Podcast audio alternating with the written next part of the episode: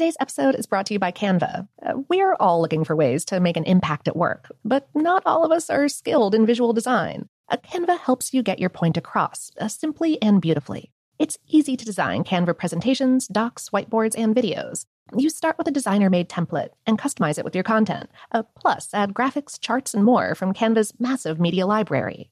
Whatever department you work in, Canva is perfect for any task sales decks, hiring docs, marketing brainstorms, employee videos, you name it. Anyone at work can design with Canva. Start designing today at canva.com. Designed for work. Okay, picture this. It's Friday afternoon when a thought hits you. I can spend another weekend doing the same old whatever, or I can hop into my all new Hyundai Santa Fe and hit the road. With available HTRAC, all wheel drive, and three row seating, my whole family can head deep into the wild. Conquer the weekend in the all new Hyundai Santa Fe. Visit HyundaiUSA.com or call 562 for more details. Hyundai, there's joy in every journey. The 2024 presidential campaign features two candidates who are very well known to Americans. And yet, there's complexity at every turn. Criminal trials for one of those candidates, young voters who are angry. The Campaign Moment podcast from the Washington Post gives you what matters. I'm Aaron Blake, and I'm covering my 10th election cycle. My colleagues and I have insights that you won't find anywhere else. So follow the campaign moment right now, wherever you're listening. This episode is brought to you by Technically Speaking, an Intel podcast. When you think about the future, what kind of technology do you envision? Whatever the future holds, artificial intelligence will undoubtedly be at the heart of it all.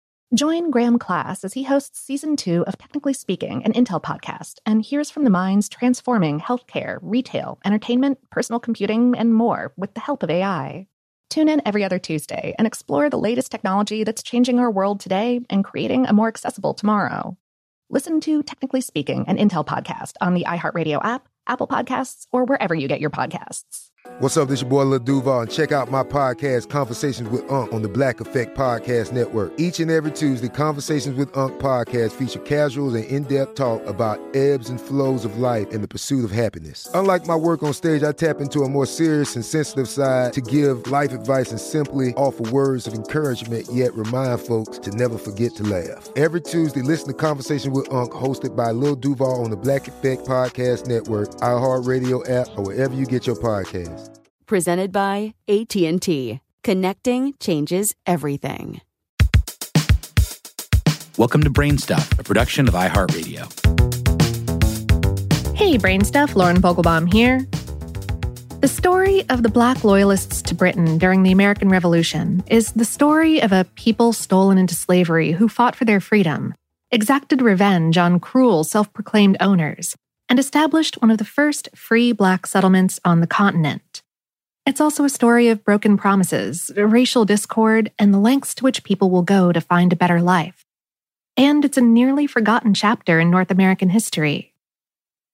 When the American colonies declared independence in 1776, enslaved Africans and their descendants made up 20% of the colonial population. The population of South Carolina was 60% enslaved people, and Virginia was 40%, due to the large plantations in those states. Though slavery was not just a Southern institution, in some northern cities like Boston, enslaved people made up 20% of the population. Even before the War for Independence officially began, the British tried to recruit the enslaved to rise up and fight against their rebel plantation owners.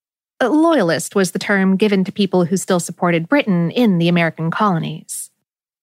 In 1775, the British Royal Governor of Virginia, Lord Dunmore, issued a stunning Emancipation Proclamation promising freedom and land to all enslaved people who would take up arms against their rebel masters. Dunmore was looking for manpower to put down an armed rebellion in Virginia, and he found it. Between 800 and 2,000 enslaved people and indentured servants fled their plantations and joined with the British, including a hard fighting militia that would become known as Dunmore's Ethiopian Regiment. This militia marched to battle in uniforms inscribed with the insignia Liberty to Slaves. Dunmore's proclamation was, quote, the first mass emancipation in American history. That's according to one Isaac Saney, a history professor at St. Mary's University in Nova Scotia. It happened nearly 90 years before Abraham Lincoln signed the U.S. Emancipation Proclamation, which ended slavery in areas not under the control of the United States government. When the tides turned against the British in 1779, they issued a second emancipation called the Philipsburg Proclamation, which extended the promise of freedom and land to any enslaved person who would cross the British lines without the requirement to fight. The move was a form of economic warfare against the colonies. Saney said, escaping Africans would weaken the rebel economy. You'd have this mass emancipation taking place, and the colonists would now have to expend resources to guard the plantations instead of using them in battle. An estimated 12,000 emancipated people fought for the British, but the war was lost. When the British surrendered in 1783, one of the central points of contention, Saney says, was, quote, the return of what George Washington deems U.S. property, which are the enslaved Africans.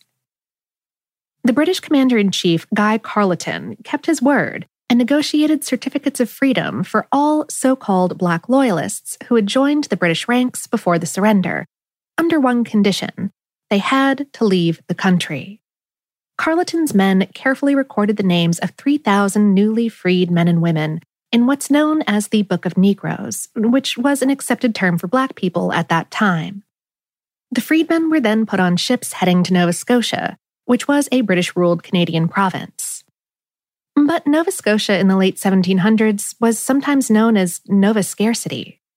In 1783, 40,000 Loyalists, both black and white, fled to Nova Scotia, including 1,232 black people who were still enslaved by white Loyalists.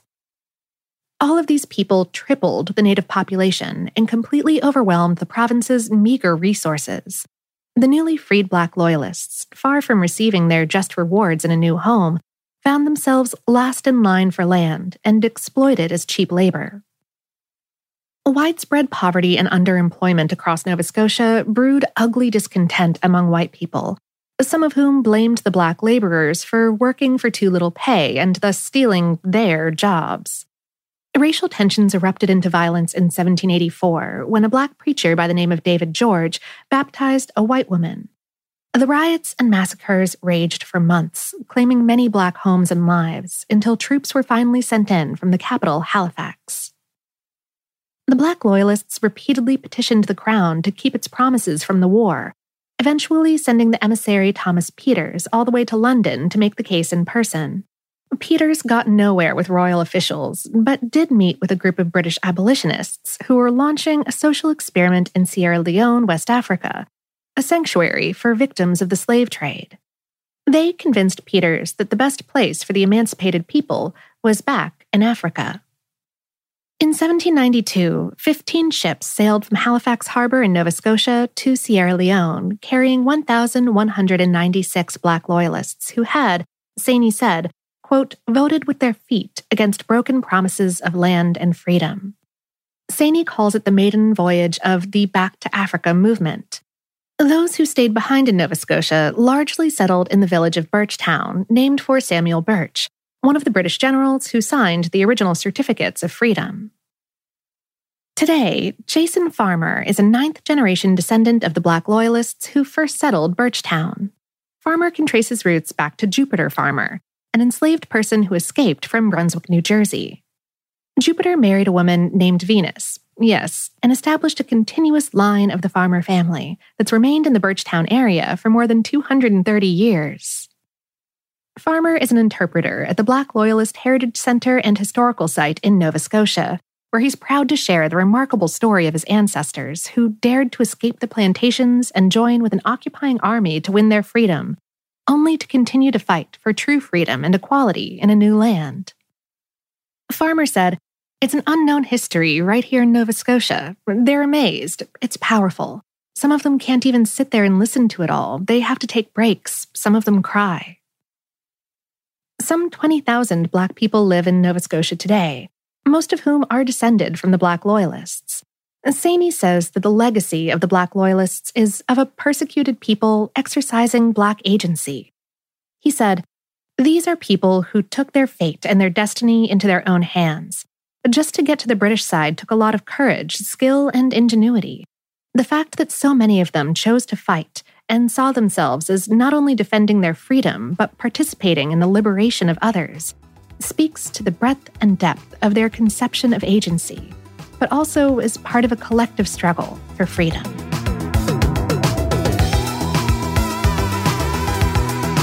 Today's episode was written by Dave Roos and produced by Tyler Klang. For more on this and lots of other topics, visit howstuffworks.com. Brainstuff is a production of iHeartRadio. For more podcasts from iHeartRadio, visit the iHeartRadio app, Apple Podcasts, or wherever you listen to your favorite shows.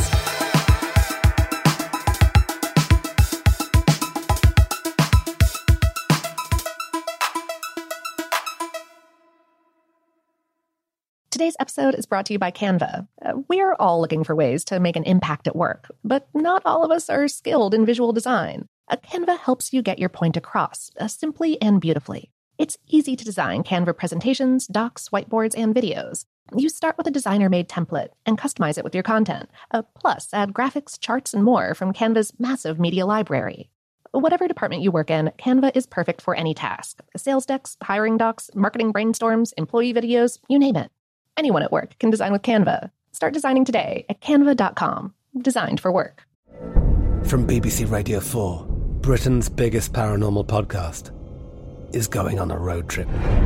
I thought in that moment, oh my God, we've summoned something from this board.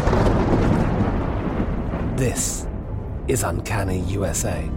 He says, Somebody's in the house, and I screamed. Listen to Uncanny USA wherever you get your BBC podcasts. If you dare.